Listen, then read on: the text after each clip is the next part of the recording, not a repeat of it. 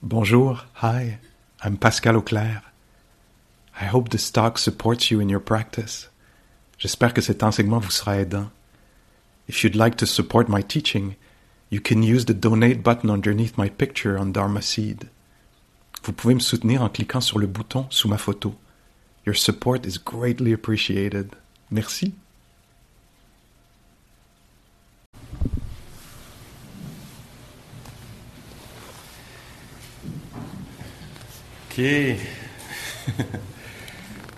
Pour pouvoir se poser cette question-là, là, de qui, qui est présent, qui est là, qui ou qu'est-ce qui connaît les sensations, qui entend les sons, vous allez probablement être d'accord avec moi qu'il va falloir avoir une sorte de stabilité d'esprit, là. hein. Que si l'esprit est un peu éparpillé ou fatigué, un peu euh, ennuyé par l'idée de la méditation elle-même, ça va être très dur d'avoir ce niveau d'investigation-là. hein. Alors, ça prend des conditions très particulières pour, pour euh, aller, euh, c'est ça, explorer cette question-là. Puis quand je dis explorer, euh, c'est pas explorer en pensée. Pas, on ne veut pas faire de la philosophie d'une certaine façon, on ne veut pas réfléchir à ça.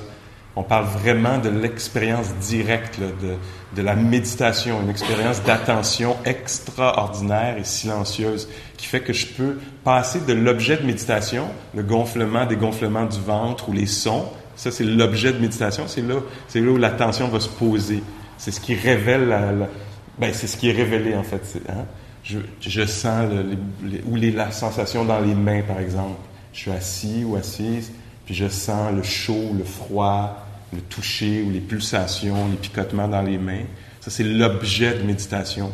Mais pour, d'une certaine façon, je suis pas sûr de l'image, mais on va l'utiliser pareil, tourner l'attention, puis, puis connaître un peu la, cet être-là. Puis là, moi, je l'utilise pas comme une chose, je l'utilise comme presque comme un verbe, tu sais, être, comme cet être-là, il y a de l'être là, qui coule, connaît l'événement. Ça, c'est vraiment pas facile, mais c'est vous autres là, que vous êtes inscrits aux trois portes, c'est pas moi, là. Fait que là, moi, j'ouvre la troisième, que tu veux? Alors, euh, ce soir-là, tu sais, je sais pas si vous allez vous souvenir, mais il me semble que le premier soir, j'étais, hey, je vous amène direct dans le large, non? C'était-tu avec vous autres que je disais ça? ou- Tu sais, c'est, comme l'essence. Il me semble que je disais, je suis, un- c'est excitant pour moi de faire cette série-là parce que c'est vraiment l'essence des enseignements. On a touché là, les trois choses les, les plus, là, on touche à la troisième, mais c'est, le cœur des enseignements bouddhistes. Vous rappelez-vous, c'est quoi les deux autres portes? L'impermanence, hein, la fugacité, le côté éphémère des choses, le fait que les choses passent constamment, puis pas l'idée qu'on a que les choses passent parce que ça on le sait, mais l'expérience directe de la, du passage des pensées, du passage du temps, des passages du moment présent, à quel point les choses s'échappent constamment. Euh, les sensations dans votre pied maintenant sont en train de s'échapper constamment. Il y a comme une rivière de sensations dans le pied. Tu sais, il y a une expérience. Pour connaître les sensations dans le pied, deux secondes après l'avoir fait, il faut y retourner. Ils doivent être connus à nouveau pour être connus. Comprenez-vous ce que je veux dire? Si je vais dans mon pied en ce moment, puis que je sens les sensations dans mon pied, puis que là je dis, ah écoutez, c'est un char ou une moto qui passe. Si vous voulez connaître les sensations dans le pied, il faut y retourner. C'est une nouvelle expérience. Elle est très similaire à la première, mais puis ça, ça nous trompe. On pense, ben, c'est mon pied, c'est mon pied, mais en fait, du point de vue de l'expérience humaine, les choses glissent tout le temps. Les choses sont tout le temps en train de disparaître et d'apparaître aussi en même temps. Alors ça, c'est, une affaire qui est... C'est dur d'entrer là-dedans. C'est pas comme si, toc, toc, toc, oui, entrer, euh, la porte est grande ouverte. C'est comme, non, euh, d'abord, trouver cette porte-là, c'est pas évident. Parce qu'on peut rester euh, au niveau intellectuel, conceptuel? Oui, ouais, je sais bien que les affaires passent, mais pour vivre cette expérience-là de façon euh, intime, c'est pas facile. Là, la semaine passée, c'était comme les mauvaises nouvelles qui, moi, me font tellement du bien. C'était quoi la semaine passée? Dukkha. Vous vous rappelez du mot? L'avez-vous observé dans la semaine? Dukkha, dukkha. Ouch! Dukkha, dukkha. Aïe, aïe. C'est pas ça que je voulais entendre. C'est pas ça que je voulais qu'il arrive. Oui, hein? Alors, ça arrive comme ça. Puis les autres formes de dukkha, le dukkha de l'impermanence. Alors, on regardait ça. Ça, c'est la deuxième porte. C'est très central dans les enseignements bouddhistes. C'est, c'est des portes vers la liberté. Là. Euh, puis là, cette semaine, je vous amène dans le plus... Êtes-vous d'attaque? Parce que là, je vous amène dans, le, dans ce qu'il y a de plus contre-intuitif, pas juste dans la, dans la pensée bouddhiste, mais peut-être dans n'importe quelle sorte de pensée, de toutes les sortes de pensées que l'humain peut avoir. Là, je vous, amène euh, dans une région là, qui est souvent inexplorée. C'est, le, c'est la question sur qui est vraiment là. Qui c'est ça, moi, cette affaire-là? Est-ce que c'est vrai, ça? Et c'est la question des questions. Hein? Le je pense, donc je suis, est mis à, je pense, donc, dans le bouddhisme, on dirait je pense, donc il y a de la pensée. Ça ne veut pas dire qu'il y a quelqu'un derrière, tu sais. Aïe, aïe, ça c'est vraiment très contre-intuitif. C'est pas notre, comme ça qu'on perçoit les, expériences hein, en général. C'est très, euh, il y a vraiment une expérience. En général, je dirais, vous me direz si ça, marche pour vous, là, mais que je suis d'un côté de la réalité, puis il y a la réalité de l'autre côté, tu sais, quelque chose comme ça. Il y a moi et le monde. Moi, c'est très. Ça m'apparaît défini. Plus Peut-être que quand je m'arrête pour regarder ça, c'est moins clair, mais moi, c'est le corps. OK, c'est ça, c'est vraiment ça, comme ça. Sauf que là, tantôt, je mangeais avant de m'en venir, puis la soupe, là, elle n'est pas moi parce qu'elle est dans le chaudron, elle n'est pas, moi parce qu'elle est dans le bol. Là, elle n'est pas moi parce qu'elle est encore la soupe, mais c'est quand? C'est 20 minutes après, 40 minutes après, demain, la soupe est, est où? Et là est moi. Ah! Fait que là, déjà, on voit que le moi, pas moi, la, ligne qui semble très claire, n'est pas si claire que ça. sais? Je vois souvent, moi, avec les opinions, par exemple, que j'ai une certaine opinion, là, je lis un article intéressant ou j'entends quelque chose à la radio, quelqu'un de plus articulé qui a pensé à l'affaire plus que moi.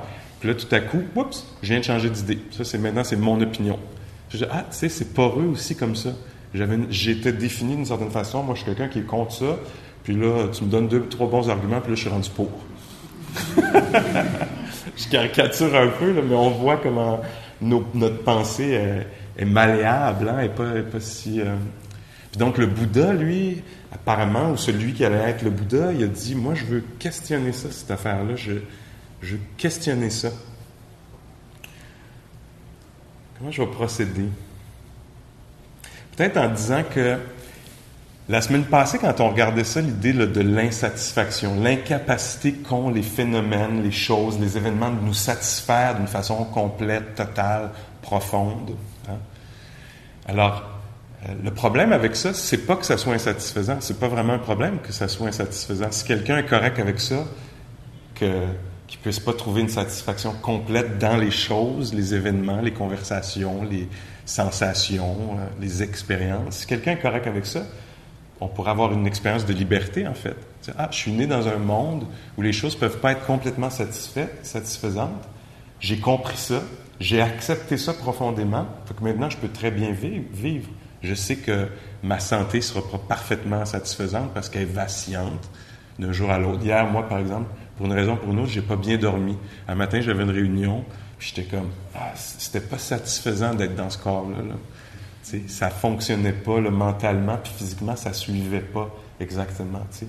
Alors, mais si il y a une parfaite ou profonde acceptation de ça, c'est comme, ah, ben oui, c'est comme ça.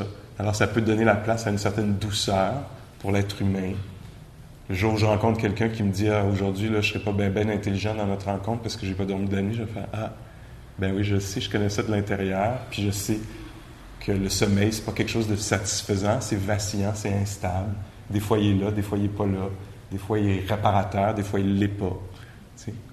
Alors, donc, si on accepte ça profondément, on pourrait dire c'est une façon de décrire le nirvana, il n'y a, a, plus de problème.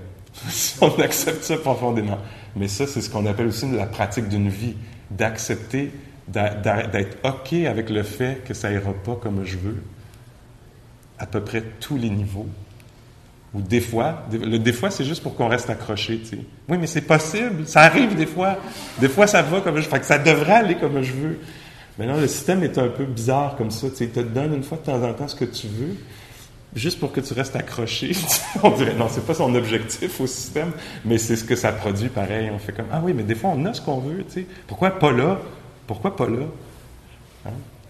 Alors, le problème, c'est pas le fait que les choses n'aient pas la capacité de satisfaire, c'est ce le problème, dans le bouddhisme, on dit que c'est la saisie. C'est l'idée que ça devrait être satisfaisant. C'est le vouloir contrôler. C'est vouloir que ça, les conditions tombent d'une certaine façon maintenant, à ma façon. Tu sais? Alors, la, source de la souffrance, le Bouddha dit, c'est la saisie. C'est cet événement mental-là qui est resté accroché sur quelque chose. On dit ça, nous, dans notre langage commun, là. Je suis resté accroché là-dedans. Ou euh, je, suis pris par ça. Je suis, il y donc, il y a le mot utilisé en français, c'est la saisie mentale. En anglais, si ça vous intéresse, le mot qu'on utilise, c'est clinging. Clinging. Grasping, clinging. S'accrocher à quelque chose, puis saisir quelque chose. Là, quelqu'un dit quelque chose, puis là, j'ai saisi ça. Comment ça, qui me dit ça? Tu sais? Alors, et là, pour vous amener vers la troisième porte, c'est pour ça que je passe par la saisie. On veut devenir conscient de ça. Dans la pratique, on ne veut pas juger. Bon, ben, lâche prise, lâche prise, tu sais. Tu es tout pogné sur cette affaire-là du passé ou du futur qui pourrait arriver. Tu sais, là, je, sais, je saisis le futur. Hello? Est-ce possible? Non. Est-ce que ça m'empêche de le faire? Pas du tout. La semaine prochaine, le mois prochain, si ça arrive, si, tu sais, saisis, saisis, saisir des choses qui n'existent pas, des idées. Hein. Alors, la saisie. Dans la pratique, on dit c'est très important, assis sur le coussin ou dans la vie quotidienne, de voir ça en action. Ah! Là, je le vois, c'est quoi la saisie dont Pascal parle? Là, je suis dedans, là. J'ai une opinion, là, c'est pas de même ça aurait dû se passer. Lui, il aurait dû mettre son flash quand il allait tourner.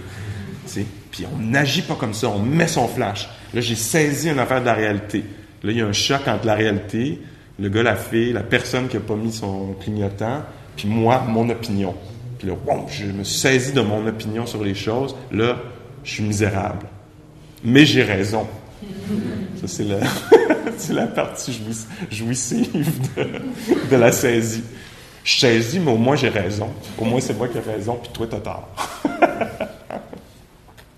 mais donc, donc, dans la pratique, on, va être, on peut voir ça. J'ai saisi quelque chose. Je suis resté accroché à quelque chose. Quelque chose de fini, puis moi, je veux que ça perdure.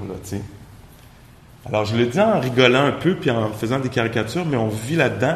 Puis l'idée, ça serait d'avoir beaucoup de tendresse autour de ça, de faire, ben oui, mon amour, c'est sûr, ça, ça se passait bien, ou ça avait le potentiel de bien se passer. C'est sûr. Tu voulais que ça continue, c'est sûr que tu es confus. Là, tu es perdu. Tu penses que Dieu, c'est de retourner contre toi, ou l'univers, ou que t'appartiens pas, que les, ça marche tout le monde sauf pour toi, ou je sais pas qui, pour le monde à Hollywood, mais pas pour nous autres ici, ou je sais pas quoi, tu sais.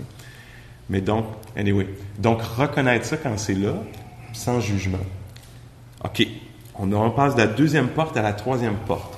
Il y a une version de la saisie qui est extrêmement subtile, ou des fois pas en tout, mais en tout cas une, une forme de saisie qui est ce qui s'appelle l'appropriation ou l'identification. Là, on est vraiment dans le monde spirituel. On n'est plus dans notre monde euh, un peu ordinaire, fonctionnel. C'est correct dans ce monde-là d'utiliser peut-être cette identification-là, puis cette appropriation-là. Mais quand on cherche une liberté inconditionnelle, c'est autre chose, là. La barre est ailleurs, tu sais. Alors, la, forme de saisie qu'on appelle l'appropriation, ou qu'on pourrait appeler l'identification, c'est quand je, prends quelque chose pour être moi ou mien. Puis là, le Bouddha disait, si tu arrives à relâcher même cette forme de saisie-là, en fait, ça, c'est la version la plus subtile, la plus difficile, mais si tu arrives à clarifier les choses à ce niveau-là, c'est là où tu vas avoir une expérience réelle de liberté. Quand tu vas comprendre que, de, presque d'une façon absolue, les choses ne sont pas personnelles sais, ne pas prendre ça personnel, ça a toute sa tradition de pratique euh, très profonde. Hmm. Alors, on est, on est, euh, on est identifié à quoi? On est identifié souvent à notre corps. Hein. Il y a un corps qui est là, puis moi, non, je ne fais pas juste en prendre soin, sachant qu'il faut que ça soit en forme pour que tout le système marche bien, puis qu'on puisse contribuer à la vie sur, la planète, etc. Je le prends vraiment personnel. C'est mon corps, c'est à moi. Puis là, j'en ai honte ou j'en suis fier. Ou... Mais le rapport est difficile parce que c'est incontrôlable un peu cette affaire-là. Pas parfaitement, c'est en partie contrôlable, mais quand on regarde vraiment ça, ça naît quand ça naît, c'est pas moi qui décide. Ça grandit quand ça grandit, puis ça grossit quand ça grossit, puis ça rapetisse quand ça rapetisse. Puis à un moment donné, ça vieillit, ça dessèche, ça rapetisse, puis ça s'éteint. Hein? Alors, si c'est vraiment moi, si je me définis par ça, je suis dans une relation très complexe au monde, à ce monde-là. Là, puis j'ai l'impression que vous pouvez être d'accord avec moi juste en voyant que si je suis un peu dégagé de cette appropriation-là, déjà ma vie est plus simple. C'est ah, il y a euh, je sais pas quoi, moi, cette inhabilité-là. Le, le, corps n'arrive pas à performer cette action-là ou ce sport-là immédiatement, parfaitement. Ça ne veut pas dire quelque chose sur moi, c'est comme ça. Ou, par exemple, s'il y a la maladie, si quelqu'un peut ne pas s'identifier à la maladie, faire comme Ah, ben oui, il y a le rhume, il y a le cancer, il y a le il y a ça qui est vraiment là. Ça évite le pourquoi moi, par exemple. Pourquoi moi? Ben non. Ça arrive au corps, X, aux nombreux corps, aux corps sur la planète. Les corps, certains d'entre eux, vont attraper des maladies. Des fois, il y a des causes qu'on connaît. Des fois, ça va être impossible à ce moment-ci, dans notre histoire, de savoir c'est quoi la cause. Mais voyez-vous déjà le relâchement à ce niveau-là? Je, parle de, façon très personnelle. Je connais, la, je connais très personnellement la maladie euh, chronique, par exemple. J'ai mon histoire personnelle de ça. Puis j'ai eu tout un travail à faire autour de ça. Ça, ah, il y a une maladie, il faut s'en occuper, il faut en prendre bien soin, mais c'est pas ce qui définit Pascal. Mais c'est là, par exemple. Donc, c'est pas le déni, mais c'est pas là. Le déni, ça serait une sorte de façon extrême, pense une façon extrême d'être avec, euh, avec ça. Extrême dans le sens de dangereuse. Donc, je m'en occupe pas, c'est pas grave, ça n'existe pas, non, pas vraiment. L'autre extrême, ce serait d'être complètement identifié. Une version très dangereuse. C'est moi, ça. Alors, dans la pratique bouddhiste, on veut amener beaucoup d'attention pour révéler ça, révéler le problème de l'identification puis de l'appropriation. Là, je nomme juste le corps, mais les pensées, Imaginez, vous êtes assis ici. J'utilise pas mal tout le temps les mêmes exemples, mais d'après moi, c'est les meilleures façons de passer mon message. Si je suis assis ici en méditation, puis que j'ai une pensée pas fine qui me traverse l'esprit, tu sais, genre de petite vengeance cheapette, tu sais. Moi, je vais juste dire ça, je vais appeler, je vais juste dire ça. Je vais lancer cette petite phrase-là. Personne ne va pouvoir m'en vouloir, mais ils vont payer. Ou elle va payer, ou il va payer. Voyez-vous ce genre de. Hé, c'est pas fin, ça. Si je suis identifié, ou je fais de l'appropriation, je deviens quelqu'un qui n'est pas fin. Je deviens quelqu'un qui est méchant, je suis donc méchant, je devrais avoir honte, euh, etc. C'est problématique. Si, euh, d'un autre côté, je suis dans l'autre extrême où euh, je, me, me, soucie de rien, j'agis sur tout, cette pensée-là me traverse l'esprit, puis je fais ouais, c'est vrai, on va le faire, ouais, on va le faire, puis j'entretiens ça, j'ai aucun discernement. Là, je suis dans un autre extrême.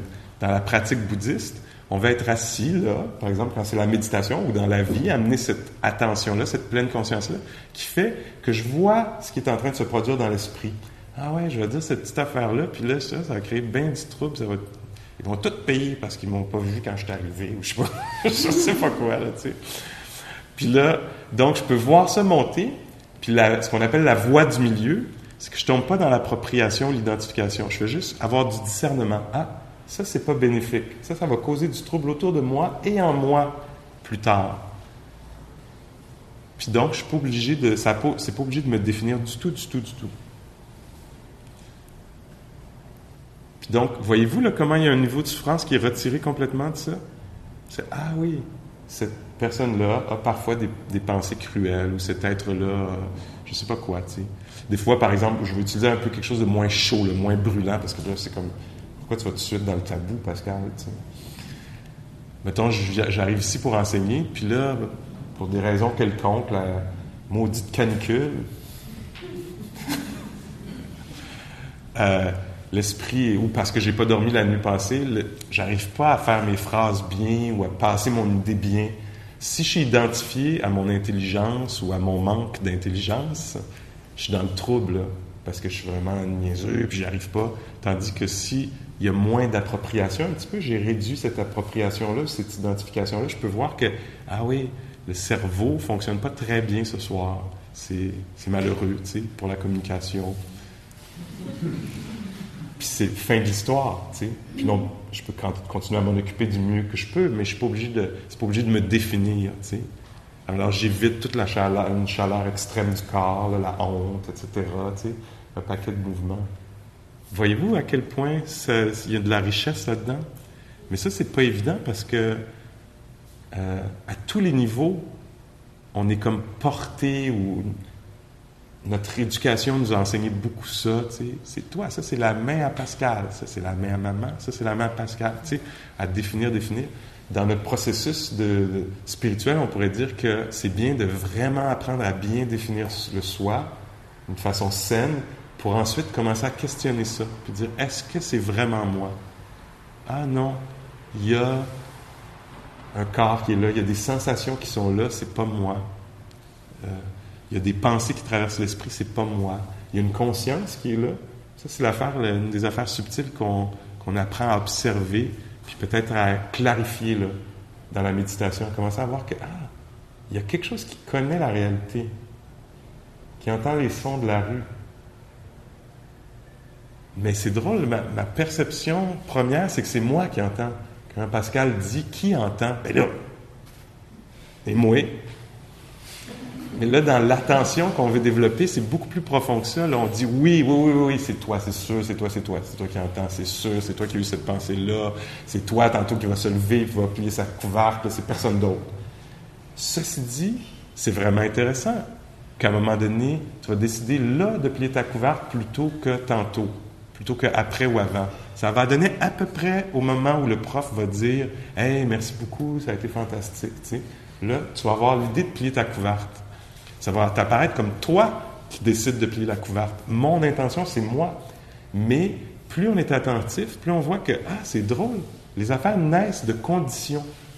Ils ne sont pas séparés. L'idée de plier la couverte est née du fait que Pascal a dit que le cours était fini. L'idée d'aller vers le frigidaire est née d'un moment d'angoisse ou de faim souvent le, premier que le deuxième. Moment de solitude. Alors, les choses naissent des circonstances, qui soient extérieures ou extérieures. Puis là, plus on est attentif dans la méditation, on fait Aïe, aïe, j'ai vraiment pensé que c'était moi, mais l'intention de parler, là, c'est parce que c'est mu en dedans, il y a un désir d'être vu, ou il y a un désir de partager qui fait que ça se met à parler, cet être-là. C'est pas. C'est, je vous disais au début, c'est, ce qui est le plus contre-intuitif dans les pensées qu'on a sur le monde, la façon de considérer le monde. Pourquoi c'est si difficile? Est-ce que ça vous intéresse toujours, ça? OK. Pourquoi c'est si difficile? Parce que ça nous joue des tours à trois niveaux. Ça nous joue des tours au niveau de nos perceptions, comment on perçoit les événements, comment on les reçoit. Ça nous joue des tours parce que au niveau de notre vision du monde, notre compréhension du monde, puis ça nous joue des tours au niveau de nos pensées immédiates. Nos pensées immédiates, c'est je vais appeler telle personne, je vais faire telle affaire. Les pensées viennent de notre compréhension du monde. Je ne penserais pas je vais faire ça si je ne comprenais pas que c'est moi qui est là au milieu de cette affaire-là. Ma compréhension du monde vient de mes perceptions, la façon dont je perçois les choses. Dans la méditation, on s'approche, on, essaie de s'approcher le plus près possible des perceptions pour voir que, ah oui, quand il y a un son, je suis incapable de laisser l'idée que, de percevoir juste qu'il y a de la conscience, puis ça entend. Un être humain, quand c'est en santé, puis qu'il y a un son, l'oreille est en santé, ça entend. Puis plus je suis attentif, je dis, ah oui, mais à chaque fois que j'entends, j'ai l'impression que j'entends. C'est moi qui entends. C'est comme ça que le monde m'apparaît. C'est ça les perceptions. Il m'apparaît comme ça. M'apparaissant comme ça, c'est évident que c'est comme ça que je vais le comprendre. Le comprenant comme ça, je mes pensées vont être à partir de cette compréhension-là. Me suivez-vous un peu? Alors là, dans la méditation, on devient très attentif, Puis là, on essaie de raffiner nos perceptions du monde. Alors là, en étant, en étant plus attentif, on voit que, ah, c'est pas moi cette émotion-là, mais elle est là. On comprend que, ah, il y a du calme, il y a vraiment du calme à l'intérieur, mais c'est pas moi le calme, il y a du calme. Ça devient un peu un objet, quelque chose qui est intérieur, mais extérieur d'une certaine façon, à l'essence de ce que je suis. Me suivez-vous? Des fois, c'est agité. Euh, au début, je vais dire, je suis agité, je suis tout le temps agité, je suis agité. Puis là, quand je vais voir que des fois, il y a de l'agitation, puis des fois, il n'y en a pas, je vais voir que c'est pas personnel. C'est vraiment là, mais, sais, comme si un char qui passe, on entend un bruit. Je suis pas le bruit, j'ai clarifié ça dans ma vie. Mais là, je pense que c'est vraiment moi qui entends, par exemple. Tu sais. Je m'identifie à la conscience du son. C'est une petite erreur ne me croyez pas, vous n'êtes même pas obligé d'être d'accord. Vous pouvez dire non, non, c'est très accurate, là, c'est, une bonne description de la réalité. Le Bouddha lui disait Moi, plus j'ai observé, moins j'ai trouvé d'essence à ce qu'on appelle Siddhartha Gautama, lui, ou Pascal, moi. Plus je suis attentif, je vois des patterns qui reviennent, qui reviennent patterns d'une sorte d'humour, d'une façon de réfléchir. Mais même ces affaires-là arrivent au milieu de moi. Tu. Je fais, ah non, ah oui, ce genre de, ce genre de joke-là, c'est très Pascal. Tu. Je reconnais ce pattern-là, mais c'est pas moi. C'est pas exactement moi, mais je reconnais que ça fait ça. Ça a été entraîné de même, ça fonctionne comme ça. Tu. Cette sorte de joie-là ou de façon-là négative de voir les choses, ce sont des patterns qui nous habitent.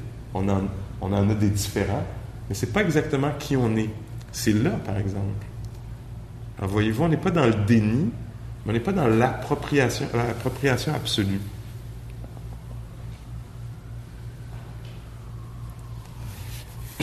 Mettons, un des problèmes qu'on aurait avec ça, c'est que si je suis identifié à quelque chose dans l'expérience, identifié, je vais mettre une note très importante d'abord. Il y a une expression euh, d'un sage tibétain qui est vraiment intéressante, puis j'aimerais ça mettre toute notre soirée dans ce contexte-là, si vous me permettez. L'expression, c'est de ce que ce sage-là a dit. Il a dit Ma vision est vaste comme le ciel, ma compréhension des choses est vaste comme le ciel, puis mon attention aux détails est aussi raffinée qu'une particule de, farine de barley, d'orge. Alors, tu sais, on peut s'imaginer qu'un petit bout, un petit morceau de farine, c'est tout petit. Puis il disait, ma vision est très, très large, ma compréhension du monde est très large, puis mon attention au détail est très précis, très, très fin. Moi, j'aime cette expression-là parce que quand on parle de ce qu'on parle, de l'appropriation puis de l'identification, j'aime ça, voir, questionner tout ça, toutes les façons dont je m'identifie, m'approprie l'expérience qui est en train de se produire ici, ça, c'est la vision très, très large, c'est que je veux nettoyer ça, toutes les mauvaises, les fausses perceptions, qu'en fait, il n'y a rien là-dedans qui est personnel. Ça, c'est la vision très large. L'attention au détail, pour moi, c'est que j'ai une compréhension très, très claire aussi des, des, euh, des frontières, des limites à établir. Non, ça, c'est mon corps. C'est moi qui décide qui touche à mon corps. Tu comprends? Ça, verbalement, c'est de l'abus. On ne parle pas à cet individu-là comme ça. Alors, la, quelqu'un qui a une, grande sagesse va savoir parfaitement quelles sont les limites à respecter, tout en sachant qu'il n'y a rien qui appartient exactement à personne. Quelqu'un qui serait confondu là-dedans, il ne saurait pas. Il se dirait Ah, il n'y a rien qui appartient à personne, alors je peux toutes les affaires des autres, euh, les. Tu sais, je peux. Puis il y a des gens qui font ça, ils ne comprennent pas bien qu'il y a des limites. Alors, ce sage-là disait ah, même si ma vision est très, très grande, je fais attention aux détails dans le sens où je n'irai pas prendre quelque chose qui ne m'appartient pas. Parce que je sais que rien appartient à personne, ultimement, mais je sais aussi que les choses appartiennent aux gens. Voyez-vous les deux? Est-ce que vous êtes capable d'avoir les deux en même temps? Moi, je trouve ça très, très beau. Si on pense à un objet, j'utilise aussi souvent cet exemple-là. Mon vélo. Mon vélo, c'est à moi. C'est mon vélo. Je sais très bien. Si je suis confus dans un sens, dans, le sens le plus conventionnel, je vais penser que c'est vraiment mon vélo. Alors qu'on sait très bien, si on s'arrête puis qu'on réfléchit à ça, qu'on ne peut pas posséder quoi que ce soit de matériel, parce que quelqu'un peut venir puis le prendre. Le, prendre. la possession matérielle, c'est quelque chose de conventionnel. On s'entend. On a des ententes dans la société.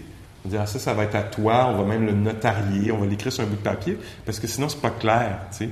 Là, c'est rendu plus clair, mais c'est une convention, c'est entendu. Mais si quelqu'un dit, moi, les conventions, je m'en fous, euh, je respecte pas ça, je prends cet objet-là, that's it.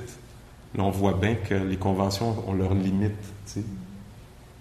Alors moi, ce, ce dont je parle ce soir, c'est la rencontre entre la réalité conventionnelle, celle sur laquelle on s'entend, puis la réalité peut-être plus absolue, du fait que, ben non, ton intelligence, c'est pas à toi. Il y a de l'intelligence, il y a de la mémoire, puis à un moment donné, les conditions vont être telles que ça va.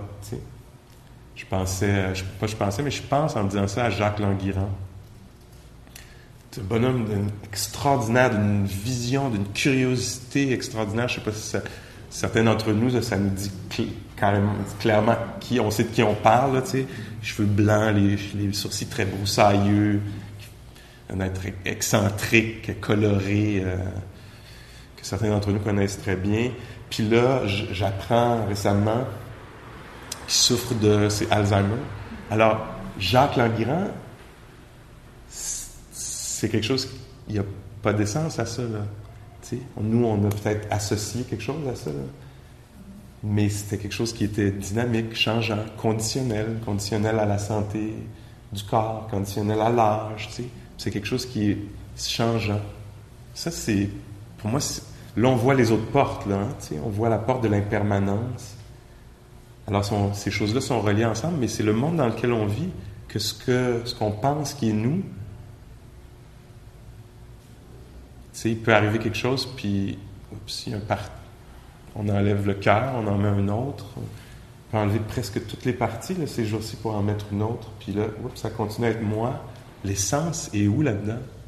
Le Bouddha utilisait l'image d'un chariot, d'un char, puis il disait tu peux enlever n'importe quelle partie. Il n'y a pas de partie là-dedans qui est le char. Le char, c'est constitué de plusieurs parties. Il n'y a pas d'essence char il n'y a pas quelque chose d'essentiel qui est char, c'est juste des morceaux qui sont mis ensemble. Cet être-là qui est là, c'est plein de parties qui sont mises ensemble, qui fonctionnent bien, ça roule bien ou ça roule tout croche. Mais, puis là, nous, on, s'approprie ça, puis on, a l'impression qu'il y a une essence qui est Pascal, qu'il y a une essence le Bouddha dit, il propose de questionner ça. Il dit, regarde bien ça parce que moi, j'ai cherché, cherché, j'ai mis des heures, j'ai développé une attention surnaturelle presque. Je suis pas arrivé à faire l'expérience de quelque chose d'essentiel. Même la conscience, vous allez me dire, oui, mais la petite bille au milieu là, qui vit toutes les expériences, là, le témoin, ça, ça change pas. Mais lui disait, ah, c'était intéressant parce que un moment de conscience d'un son est remplacé, fini. Ce moment de conscience-là est disparu, n'existe plus. Il y a eu mort de l'être. Mais là, ah, il y en a un autre. C'est un moment de conscience des sensations dans la poitrine. Puis le, le show de magie, c'est que moi, je ramasse tout ça ensemble, puis que j'appelle ça Pascal. Là, j'appelle ça Pascal, puis là, avec ça, naît probablement, puis c'est pour ça qu'on en parle, tout à coup une certaine crainte. Qu'est-ce qui va arriver à Pascal? Est-ce que Pascal va être correct? Faut défendre Pascal. Si il y a une vie après la mort, où c'est que c'est qui va aller, Pascal? C'est angoissant. Si ça finit, il va mourir. C'est angoissant aussi. Tandis que si on clarifie tout ça, puis qu'on reconnaît qu'il y a de la vie là, que sa vie, puis que ça passe constamment, qu'on voit que, ah, le moment où on a senti les pieds tout à l'heure est non existant, on se rapproche de la mort. On fait, ah, en fait, la mort, c'est une expérience euh, constante. Puis on peut devenir plus intime avec cette expérience-là de la disparition des choses. La disparition de où vous étiez là à 4h10. C'est mort la disparition de où vous étiez à 7h22, il était 24, juste pour que vous. C'est disparu cette expérience-là. Alors, plus on a une attention qui est raffinée, puis qu'on vit ça, Fait que, ah, on peut se relaxer dans cette mort-là du moment présent. Puis peut-être que la mort, la grande, là, celle à laquelle on fait référence d'habitude, peut-être que tout à coup, ça va être un petit peu moins angoissant. Parce que, ah non, je, je vis avec ça, j'ai bien touché à ça. Les fins. J'étais là pour les fins, les choses qui se sont finies. Je connais assez bien ça. Peut-être, peut-être pas. Mais l'idée, en tout cas, de cette pratique-là, de ces considérations-là, ce serait vraiment pour relâcher du stress. Est-ce qu'il y a des questions euh, à propos de ça? Ensuite, on va faire une méditation, peut-être.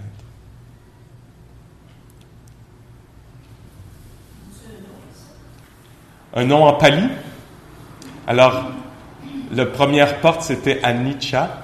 Anicca, impermanence, tout passe, tout est, tout passe. Anicca, dukkha, l'insatisfaction. Anatta, anatta. Euh, a, c'est comme une négation. Anatta, donc personne. En anglais, la meilleure version en anglais, c'est not self. Not self. C'est pas moi. Le Bouddha disait constamment, chaque phénomène qui se passe, chaque partie de ton expérience, reconnais que ce n'est pas toi. On pourrait penser, là, pour ça, entrer là-dedans, penser, ah, ça, c'est pas moi exactement. C'est pas à moi. C'est pas moi. Alors, anatta, vous pouvez faire de la recherche autour de soi, ou en, en français, on utilise souvent le non-soi, non-soi.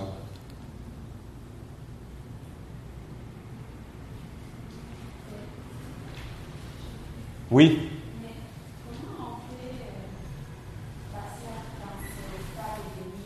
Pardon? Par rapport au déni, comment pas tomber dans le déni? Ouais. C'est pas évident, hein?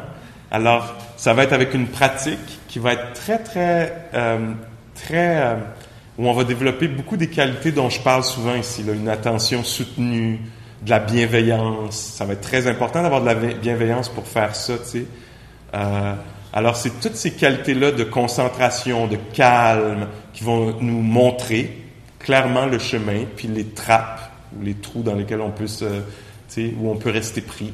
Souvent, dans la pratique spirituelle aussi, on a un rapport avec un prof avec qui on peut discuter de sa pratique. Puis donc, on peut dire, bon, voici comment je suis rendu, comment je perçois, comment je comprends les choses. Puis le prof, le guide, l'ami spirituel peut nous aider à corriger notre mauvaise compréhension. Tu sais. Euh, puis c'est ça, parce qu'un des dangers, ça pourrait que quelqu'un pourrait être assis ici, puis euh, quelqu'un qui aurait le désir de ne pas exister.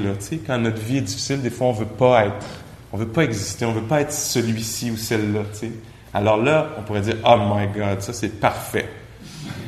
Non, soit laisse-moi embarquer là-dedans. Fait que ça part d'une aversion pour l'être, pour la vie. Puis là, je tombe dans le nihilisme, tu. Alors, il y aurait ce danger-là. Mais là, ce dont on parle, c'est vraiment, ça, naît d'une écoute très précise qui reconnaît, c'est vraiment très, très progressif. Ça reconnaît, ah oui, les sensations de gonflement et de dégonflement, c'est pas moi. C'est vraiment là. Ils sont connus. Mais c'est pas exactement moi, parce que quand le ventre dégonfle, cette expérience-là est partie. C'est sûr que si je vois le corps comme un objet, comme quelque chose de permanent, j'ai pas, j'ai pas fait mon anicca bien, là, tu sais, j'ai pas bien saisi l'impermanence, si mon corps, pour moi, c'est un objet, c'est sûr qu'il va avoir la tendance à s'identifier. Plus je suis attentif, plus que je vois que le corps, en fait, c'est une série de phénomènes, c'est une, expérience qui change constamment. Au niveau des sensations, je peux plus m'identifier à ça parce que je vois bien que c'est, ça pulse, ça, ça a froid, ça a chaud. Tantôt ça a froid, tantôt ça a chaud. Je suis le chaud, je suis le froid? Ça devient très clair que ah non, je suis pas rien de ça. Mais au début, mon idée du corps, qui est un concept, une idée, j'ai une idée du corps, c'est un objet. Là, c'est sûr que ça porte, ça peut, c'est là où la confusion vient. Mais donc, je te dirais que c'est un travail très progressif. Puis, on rentre pas direct là-dedans. Moi, je vous présente ça, mais l'idée, c'est d'apprendre à bien méditer, à bien être attentif, à stabiliser les qualités de l'esprit, que l'esprit soit moins éparpillé, etc. Sinon, comme, le, comme Ajahn disait, si tu penses à ça, le cerveau va te craquer. Tu sais, parce que c'est fucké. Tu sais. Faut pas dire dans ces mots-là, là, tu sais. Mais c'est sûr qu'avec la pensée conceptuelle, ça va être très dur d'aborder ça. Tu sais. Tout va aller contre la, façon d'entrer dans ce champ d'exploration-là, c'est par une attention silencieuse soutenue. Puis là, on dit la nature de la réalité se révèle. Puis là, on commence à voir, ah oui, la peur. La peur, des fois, elle est là, des fois, elle est là, des fois, elle est là. Comment ça que je m'approprie ça? C'est comme du domaine public, la peur. Tu sais, je suis drôle, je suis drôle, je suis drôle, drôle, drôle. Moi, je suis drôle. Être drôle, être drôle, euh, c'est du domaine public. Des fois, c'est drôle par là, des fois, c'est drôle par là. L'humour, c'est, c'est pas. Euh, c'est des phénomènes humains qui sont connus. Euh, la dépression, c'est quelque chose qui est. C'est pas ta dépression, c'est pas t'es pas dépressif, mais il y a définitivement la présence de ça, peut-être en ce moment, puis peut-être depuis un moment. C'est donc pas le déni encore une fois, mais la reconnaissance de la présence de quelque chose sans l'identification.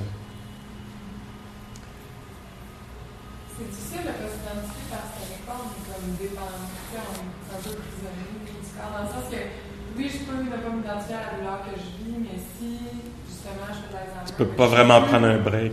Tu sais, je peux plus, je peux plus être moi et regarder ça, puis ah, j'ai plus ma mémoire, je suis plus là. Tu sais, je m'en rends même pas compte. Ouais. Quand les conditions sont bonnes, c'est pour ça qu'on dit les conditions sont impermanentes, sont changeantes. Si euh, la capacité d'entendre ces enseignements-là puis de les pratiquer, si les conditions sont justes que on peut, que le désespoir est pas trop grand, que les besoins financiers sont pas si énormes que je peux pas m'arrêter. Là, on est dans des conditions privilégiées, j'ai l'impression. Plutôt, c'est relatif, là, ça bouge à travers toutes les personnes. Là. On a des vies différentes, mais il semble qu'on ait des conditions favorables. On dit, là, notre réalité est très, très précieuse. Fais attention à ce que tu fais. Vas-tu vraiment aller te, te, te, te poster devant la télé pendant des heures quand tu as la chance de clarifier un peu c'est quoi l'expérience humaine, tu fais attention à tes choix. Fait que ça, c'est une partie de ma réponse. L'autre, c'est, je suis d'accord avec toi que c'est, c'est, comme, ah, mais je suis vraiment au milieu des sensations, là, je peux pas m'en aller ailleurs, c'est pas moi, mais, mais, euh, mais c'est pas, c'est pas juste ça, c'est comme que t'es pris dans le cerveau, à quelque part, tu sais, je perds une partie de mon cerveau, mon âme, a, je sais pas, qu'est-ce qu'elle va devenir, certainement, le chanteur Bieber. Uh-huh. Juste parce que je vis l'expérience avec mon beau-père en ce moment. Puis c'est pas vrai que comme, ah, il n'y a plus de mémoire, c'est plate. Hein. Il y a comme un moment présent qui se vit, assez spécial. C'est surtout que mon beau-père avait tout un caractère. Là, il est obligé de vivre avec d'autres gens, il est obligé de, comme de dépendre de mon mari, tu sais. Fait qu'on vit une autre relation, c'est bon, mon mari dit, ça jamais Fait qu'on vit une autre forme de relation, même si la personne elle toujours la même chose, mais il y a comme quelque chose qui se vit, mais intéressant quand même. On ne peut pas croire que la personne parle en oui, oui, j'espère que je n'étais pas réducteur avec ma façon de présenter l'Alzheimer. Là, juste qu'on a l'impression que ma mémoire, ça fait quelque chose de. Oui, oui, oui. Mais au contraire, non, ça même Oui, oui, oui. Moi, ce dont je parlais, c'était vraiment l'identification. Tu sais, je suis, je me définis par le fait que je peux me rappeler, alors que c'est possible que j'aie plus accès à ça. Tu peux te définir autrement, ça peut être intéressant. Comme lui, il est en train de vivre d'autres choses. Comme si c'était quelqu'un de dans sa cabane, oui. des affaires, je suis je m'arrange. Là, il est obligé de dépendre de d'autres, hein? Ça change. c'est ça qui est bizarre, c'est quand, dans, mm -hmm. à mhm. travers la perte de mémoire, il est en train d'accueillir d'autres Alors, on est dynamique, on est changeant. Ouais. On parle de tout ça, mais c'est mm -hmm. Merci. OK, on fait une petite méditation? Encore une fois, faites attention aux réflexions là-dessus. C'est pas facile. Oh, mais oui, le timing est incroyable.